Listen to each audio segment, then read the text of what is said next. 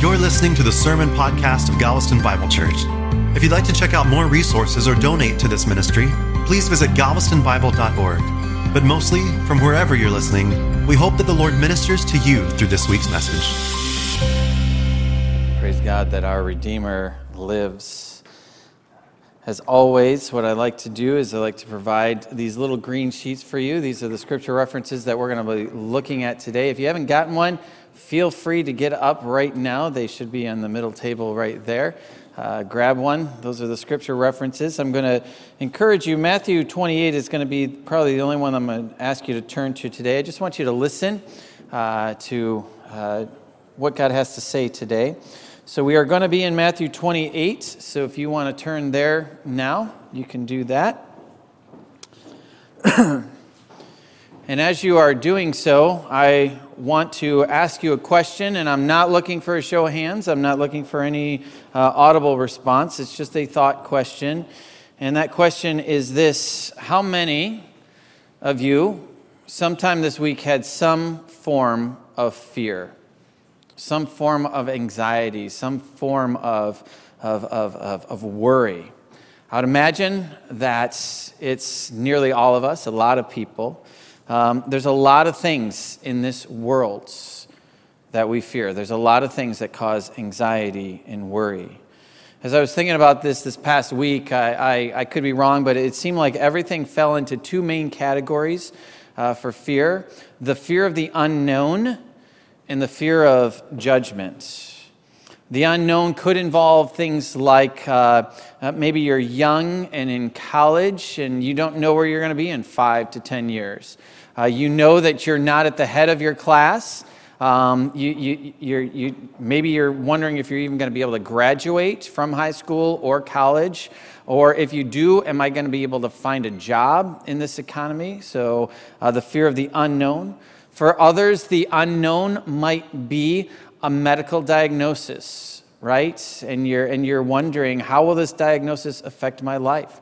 How will it affect my goals? How will it affect my family? Um, uh, what will it look like when this disease progresses? How many uh, quality years of life do I have left? The, the fear of the unknown um, can grip some people. We fear the unknown. I believe that also we fear judgment. And when I say judgment, I'm not talking about the eternal judgment of God, although that is something uh, that everyone should fear, right? Uh, that's a very serious thing. I'm talking about the day to day judgment that goes on regarding things like our appearance and things like our performance. Uh, some are very conscious about the way that they look, right? My nose or my ears are too big, right? I'm too fat, I'm too thin. Um, I, I, I don't like the shape of my body, or I got hair growing out of areas that hair should not be growing out of, right? And you start to become very self conscious about, you know, the way that you look, right? And you're afraid that people are going to uh, make fun of your appearance. Or some may fear their performance, right? Uh, whether that be at work or socially, okay? Uh, the fear that you will not measure up.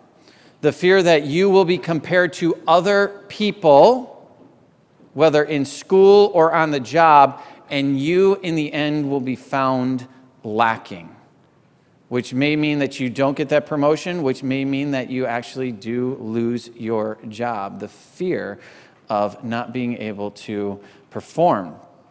Uh, fear also, it could be fear of uh, just social situations, right? Uh, maybe fear of saying something stupid in public uh, and thus resulting in being mocked or ridiculed.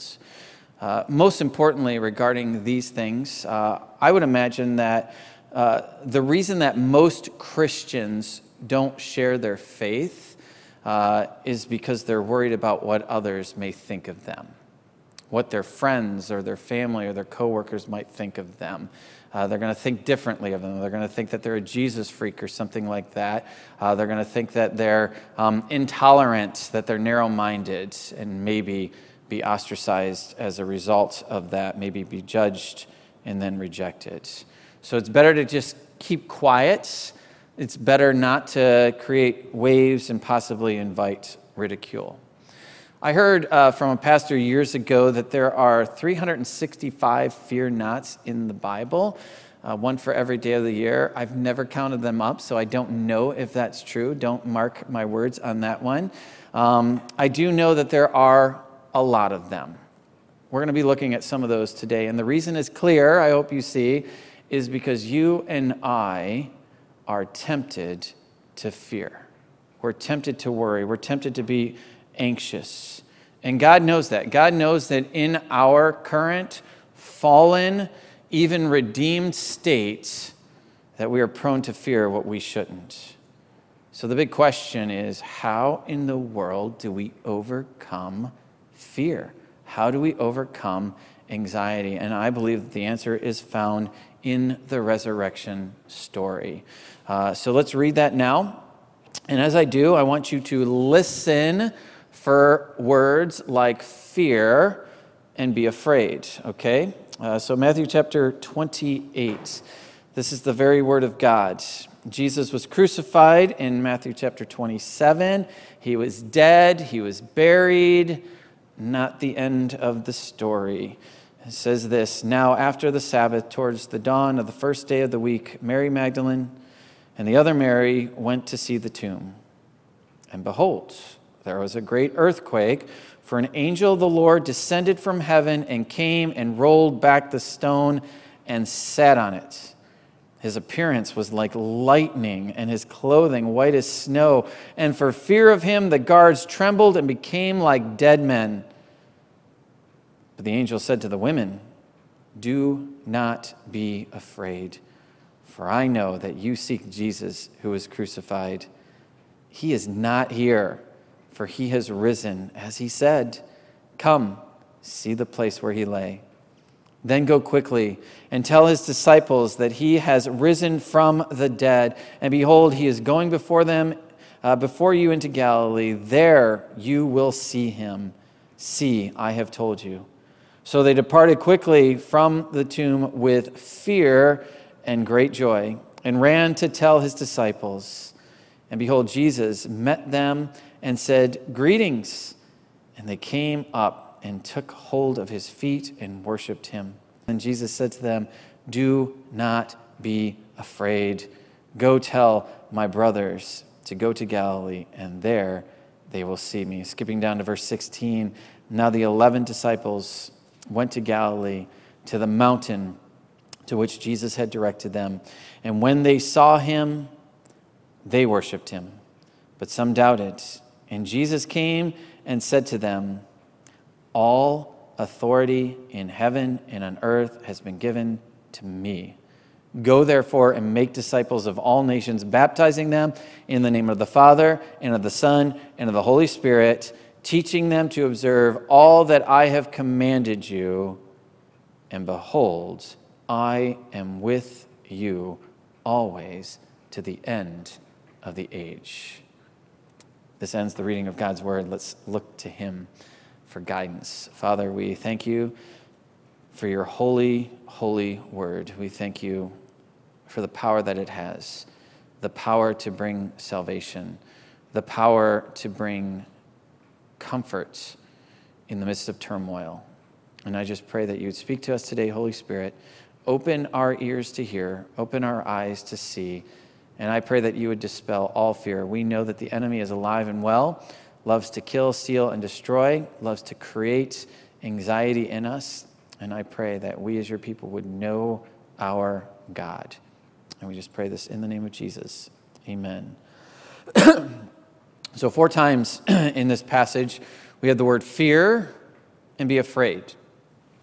The fear seems to be concentrated around the appearance of this angelic being and the appearance of Jesus. And I was thinking about this. A lot of times we read this story, but can you imagine what it must have been like when this angel that looks like lightning comes down and the earth is shaking? That would have been absolutely terrifying. We're sitting in a comfortable place right now, right? And we're reading this story, but how terrifying that must have been. So terrifying that these trained, elite Roman soldiers trembled with fear and then became like dead men. They, they, it appears that they fainted. And yet, these common Jewish women didn't faint. They didn't faint. Why is that? How in the world can this be? They were certainly afraid, right? Here's why I, re- uh, here's why I think they didn't fear. There was a difference between these two groups, and the difference was regarding relationship status. The difference was in the relationship. The guards had no relationship with the risen Lord, none whatsoever. But these women did. You saw how the angels greeted them, right? They said, I know who you're looking for, I know who you're seeking. The women, no doubt, were terrified to see Jesus alive, right? I mean, um, just a few days earlier, they had literally seen what they did to him. They had seen that they beat him to a bloody pulp. They had seen that they nailed him to a cross. They saw his lifeless body taken off of that cross and then put in a tomb. They saw that all. I know, I was thinking about this. I know that uh, if Three days after my dad's funeral, I was there cleaning out his house and he walked through the front door. I would be like, whoa, what in the world is going on, right? There had to be some fear, some terror. But the difference, once again, is that the guards in this story were against Jesus and therefore had every right to be afraid.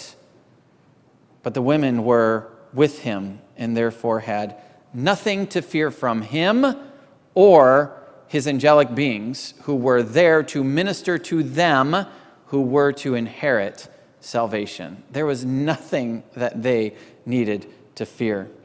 I'm going to cut right to the main point of this sermon today, and that is this the key to overcoming fear is relationship. The key to overcoming the fear in your life, the anxiety in your life, the worry in your life, the key is found in relationship. It is knowing who is on your side, it is knowing who is for you and with you. In this case, it just happens to be God Father, Son, and Holy Spirit. The Holy Trinity is with you, the Holy, uh, the Holy Trinity is for you. In fact, in Romans 8:31, Paul asks the all-important question and I love it. If God is for us, then who can be against us? If God is for us, who can be against us? I hope you know the answer. The answer is absolutely nobody. And what he is saying is every time you're tempted to worry, Who's for me? Oh, God is for me. I have nothing to worry about. God was for these women, and so nothing, absolutely nothing, could be against them. And they had nothing to fear.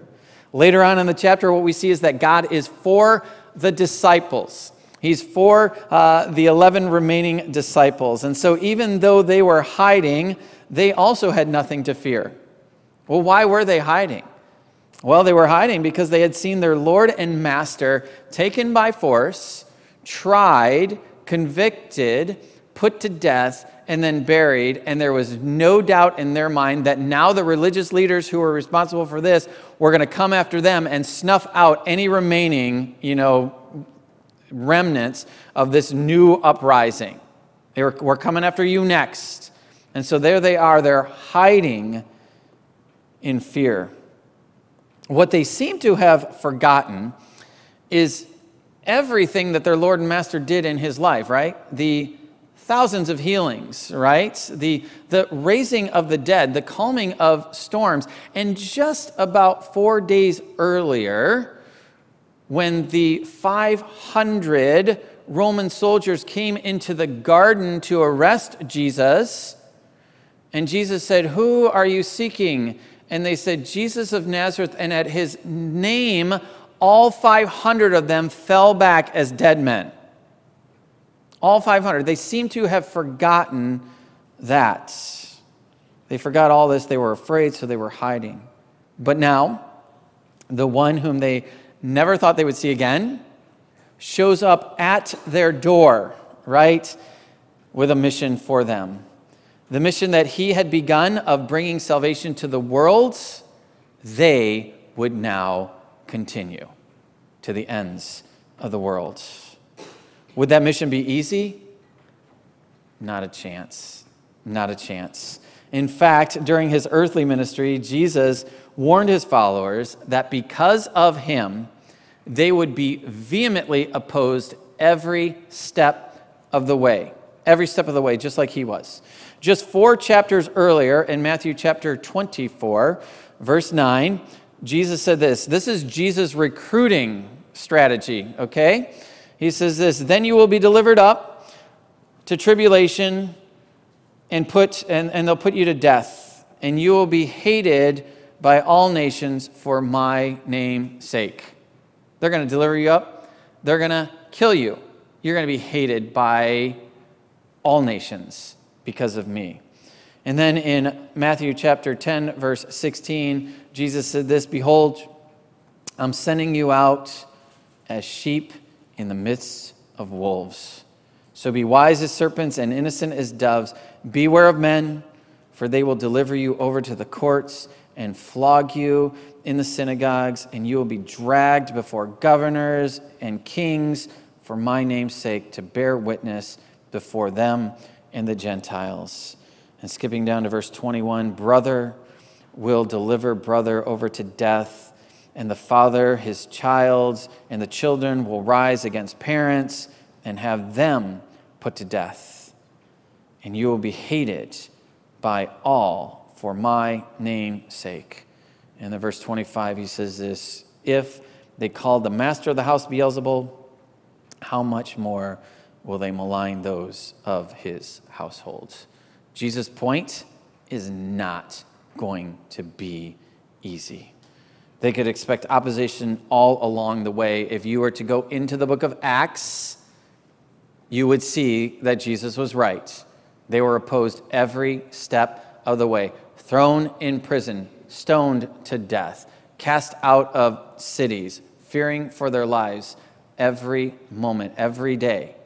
They were cast out. If you were to look into church history, you would see the same thing. You would see hatred for the people of God, persecution, death.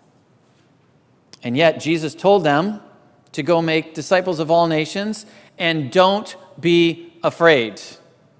Really?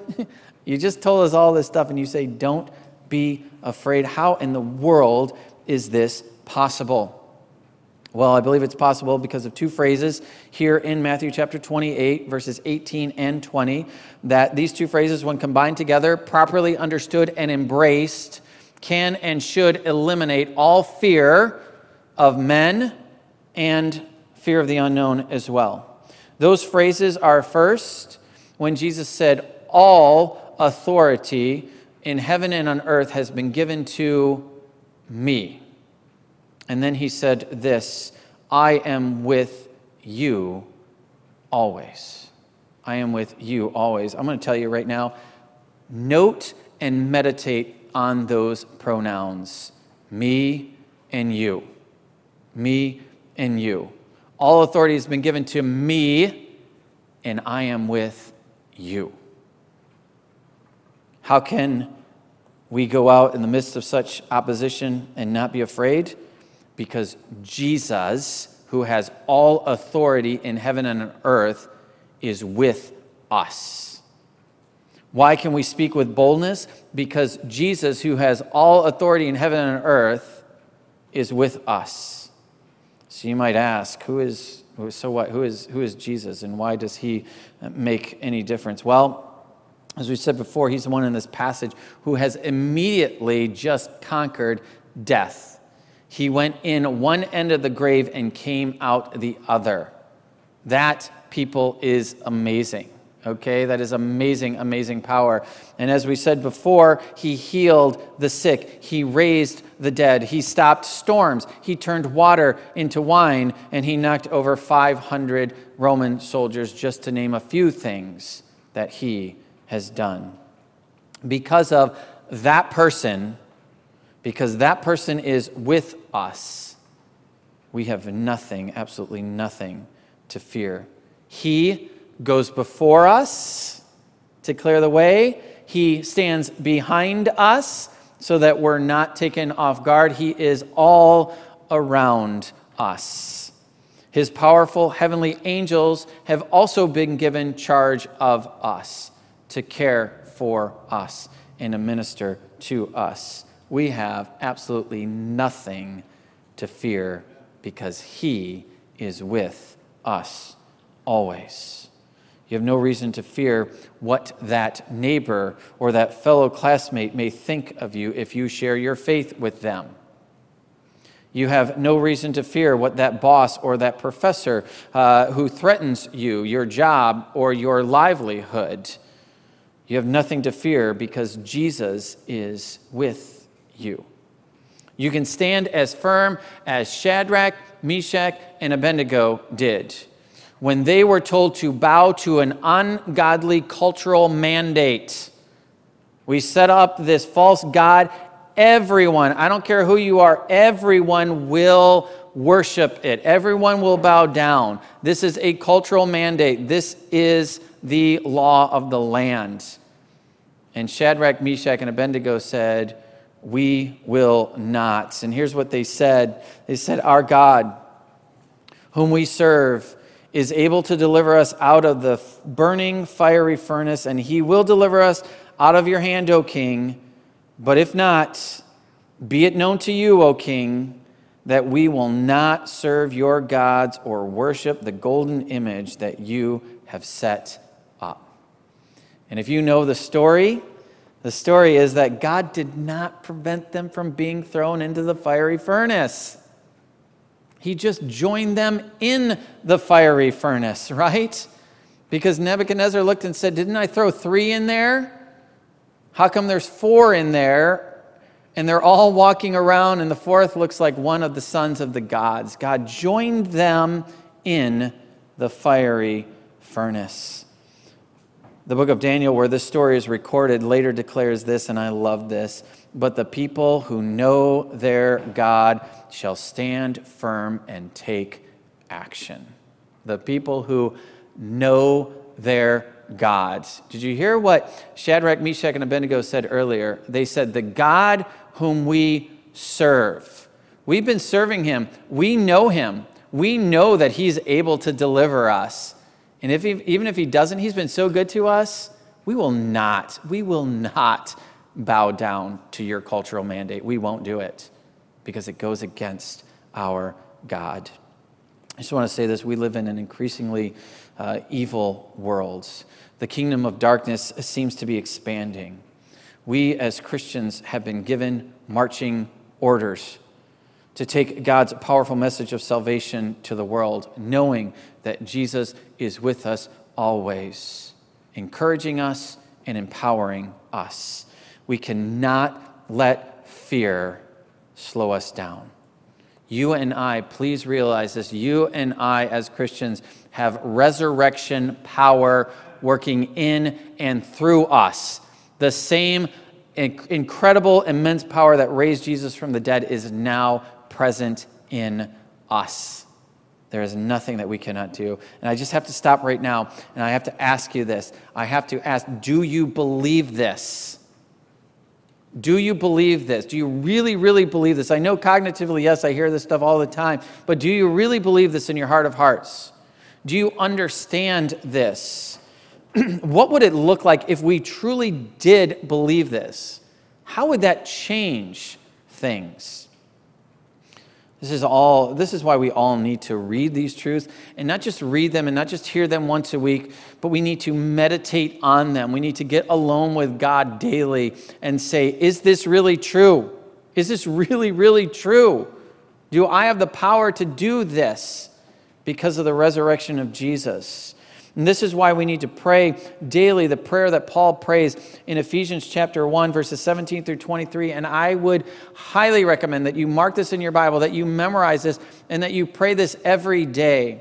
Because it's so key. Here's what he prayed that the God of our Lord Jesus Christ, the Father of glory, may give to you the spirit of wisdom and of revelation in the knowledge of him, having the eyes of your hearts enlightened, that you may know what is the hope to which he has called you, what are the riches of his glorious inheritance in the saints, and what is the immeasurable greatness of his power towards us who believe, according to the working of his great might that he worked in Christ when he raised him from the dead and seated him at his right hand in the heavenly places, far above all rule and authority and power and dominion, and above every name that is named, not only in this age, but also in the one to come. And he put all things under his feet and gave him his head over all things to the church, which is his body, the fullness of him who fills all in all. What is Jesus over? Everything. What is subject to Jesus? Everything. And if you are in Jesus, what is subject to you? Everything, right?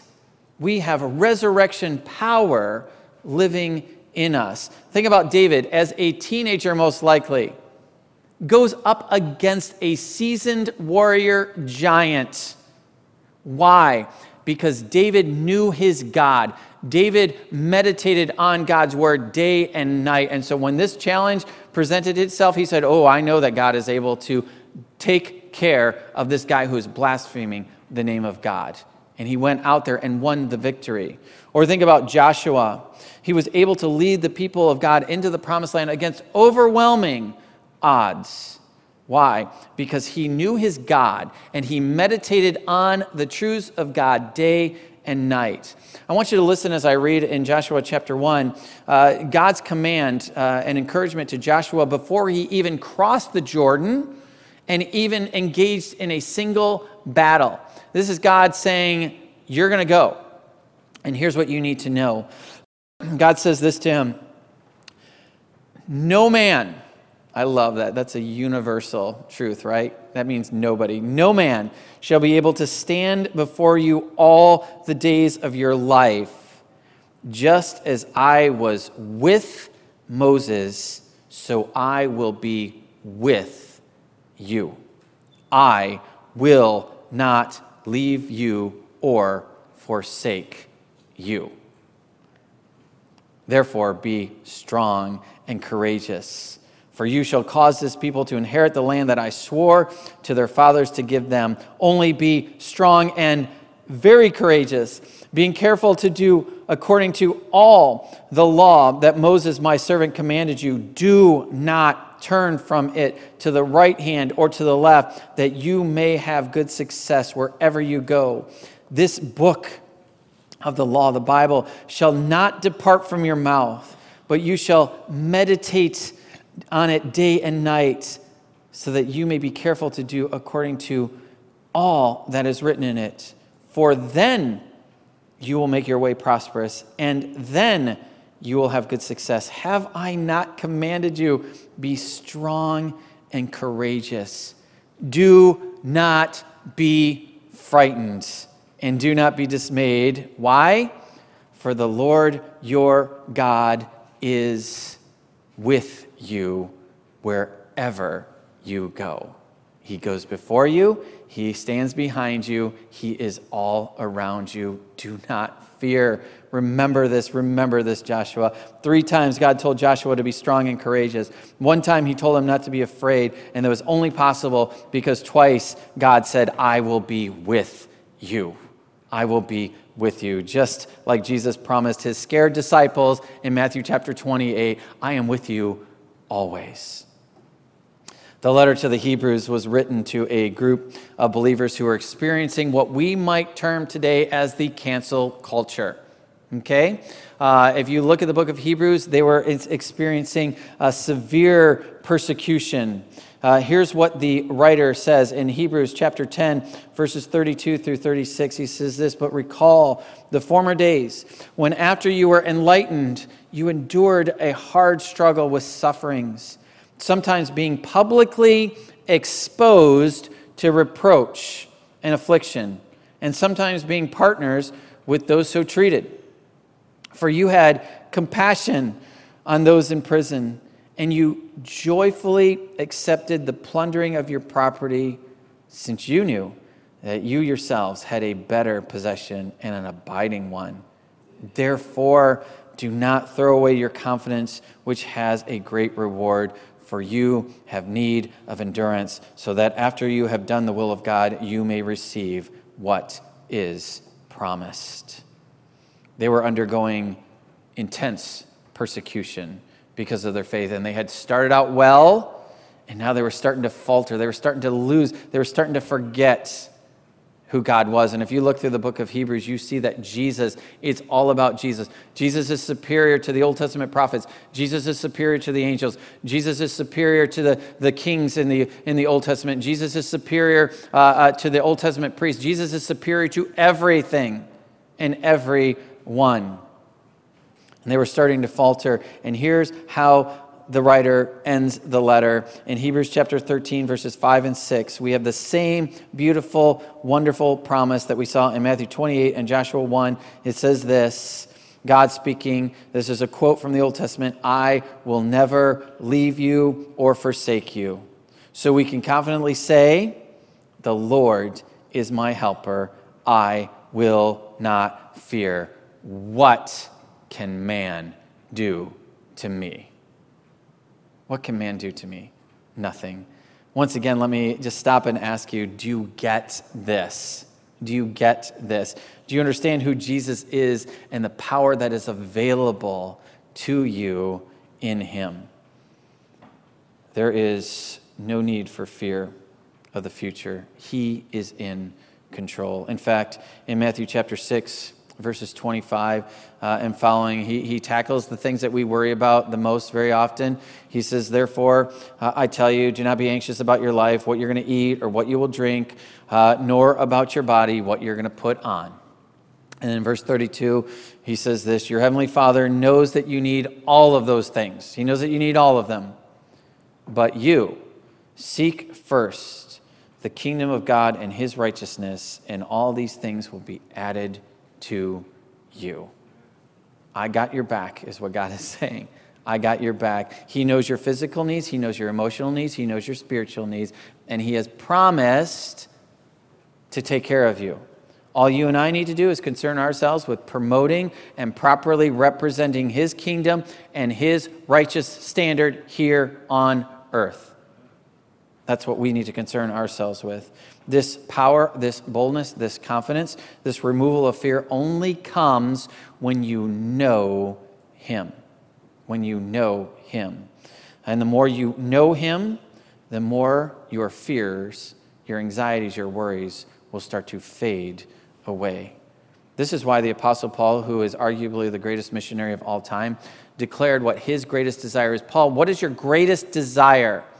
And in Philippians 3:10 he said this, "My greatest desire is that I may know him. That I may know him. Well, you already know him. No, no, no. I want to know him more, more and more that I may know him and the power of his resurrection and may share his sufferings." And just previously in verses 7 through 9 he said this, "But whatever gain I had, I count it as loss for the sake of Christ. Indeed, I count everything as loss because of the surpassing worth of knowing Christ Jesus my Lord. For his sake, I have suffered the loss of all things and count them as rubbish in order that I may gain Christ and be found in him. All that I gained, rubbish. I just want to know Christ. I want to know Christ. I want to be found when He comes. I want to be found in Him. Nothing else matters. Status doesn't matter. Jobs don't matter. Family, friends that may reject me don't matter. I just want to be found in Him. It's all about knowing Jesus. I am. I'm, I'm not just talking about knowing facts about Jesus. I'm talking about really, really knowing Jesus. Uh, being in his word day in and day out, being in prayer with him, walking with him, talking with him, confessing your, your, your sins and your fears and your anxieties to him, and trusting that he would care for you. Remember years ago hearing John Piper talking about the importance of meditating on the Word of God. And there's several different ways that you can approach the Bible, and, and we need to be engaged in all of them. Just reading through the Bible is a wonderful thing, just, just reading the story and just getting it and just listening in. Um, also, taking some time to study the Bible, actually, like what does it mean? You know, being engaged in some in depth Bible study is always very helpful. But another thing that we should also be engaged in is meditating on it. Just taking little phrases in the Bible verses, maybe little sections, and just meditating and saying, what does this mean? Like, what does this, what does this mean and how does this apply to me? But John Piper was talking about how he took an hour one day and he, he meditated on that simple phrase from Jesus, follow me. Follow me. And he said for the first half hour, he, he just he, he concentrated on that first word follow. And he's like, okay, what, what does it mean to follow Jesus? It, well, he's, he started to go through all the commands that Jesus gave that whoever would come after me, let him deny himself and, and take up his cross and follow me. Uh, lose your life. You have to uh, hate father and mother. You have to love me more than them. Uh, you, all these commands. And it's like it was overwhelming until he got to the second word, which was me me. And when he said, when he got to the second word, it all made sense. And it made the following, hmm, not so much of a chore as it was a delight. Who am I following? Who is this that I'm, I'm following? The me made all of the sacrifice of following him worth it. The me, after all, was the King of Kings and the Lord of Lords. The me was the creator and the sustainer of the entire universe, the one who created all the people who are opposed to you, all those people who will one day stand before God. The me was the one who possessed all authority in heaven and on earth and who promised to be with you always. Truly understanding the me, Jesus, makes the following possible and even brings joy in that following, no matter what the circumstances may be. Truly understanding the me makes going out into all the world without fear possible as well. Truly understanding the me makes it possible to trust him for your future. Truly understanding the me should dispel all fear and anxiety and worry that we may have. Here's the bottom line is that you are right with God. You are right with God. God is with you, and God is for you. God is for you. And once again, if God is for us, who in the world can be against us? You are created in His image for His glory. Every physical feature that you have has been ordained by God. You are beautiful in His sight. You, every personality that you have has been provided by God. Every per- personality that God has given us has been provided by God for a purpose. And we're to celebrate these things. And we're not to fear what others may think about us, what others uh, may say about us. I know that that's easier said than done. I know that I uh, personally am, uh, just like many of you, tempted to fear man, um, tempted to, uh, to think uh, um, more, uh, to be concerned about what people are thinking about me uh, more than I should. My counsel to you and to myself is that we need to know Jesus. We are, as Paul says, to make full use of the, our time in following Jesus and getting to know Jesus because the days are evil. Every day, uh, evil pushes its ugly, ugly agenda, and men, women, and children slip every day into an eternity away from God.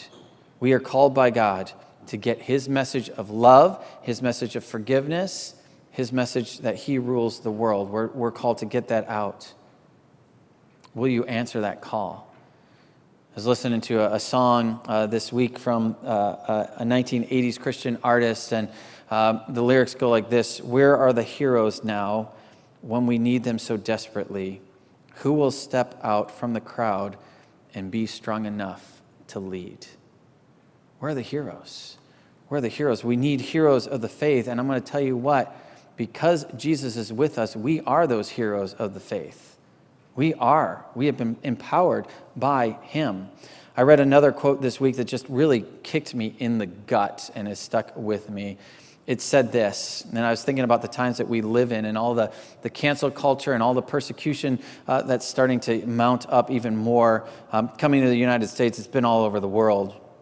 It said this this quote Desperate times call for faithful men, not careful, not careful men. Did you hear that? Desperate times call for faithful men, and you can put women in there too. Desperate times call for faithful men and women, not careful men and women. And he went on and said this The careful men come later, writing the biography, lauding the faithful men for their courage. Careful men and women are usually fearful men and women. Not always, not always, but usually are fearful men and women.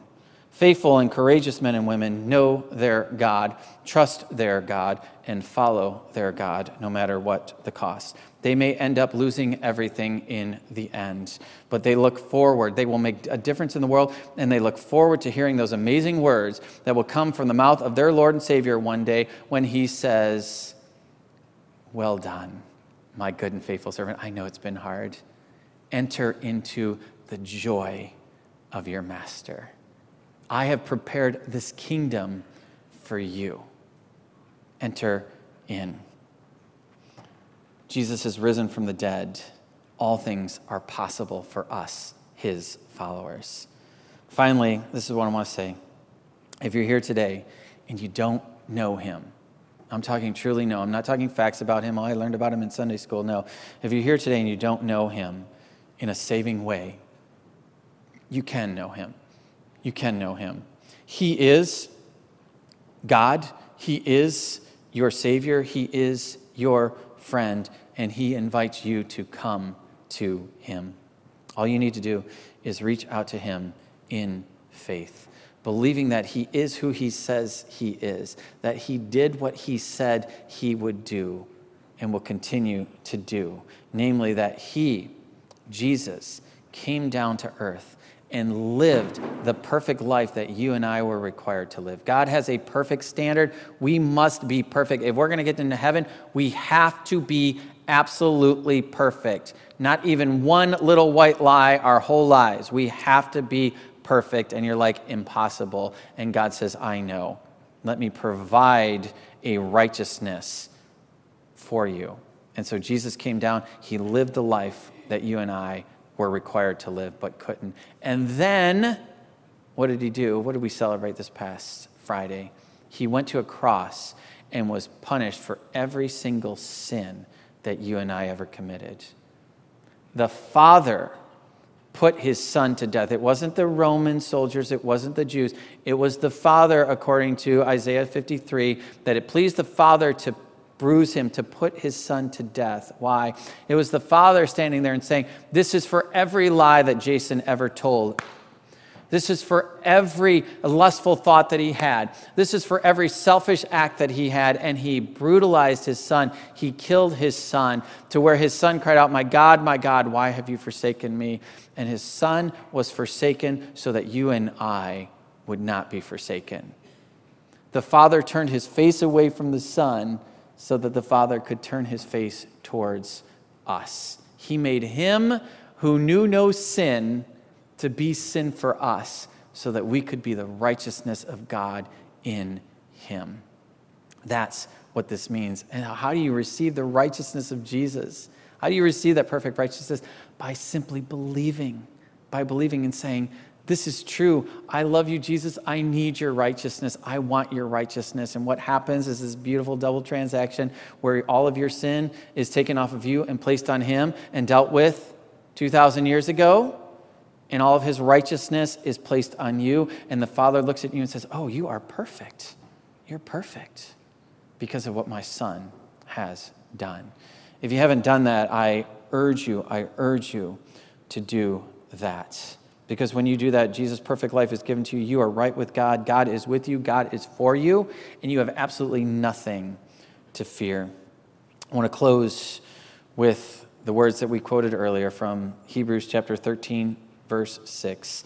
The Lord is my helper. I will not fear.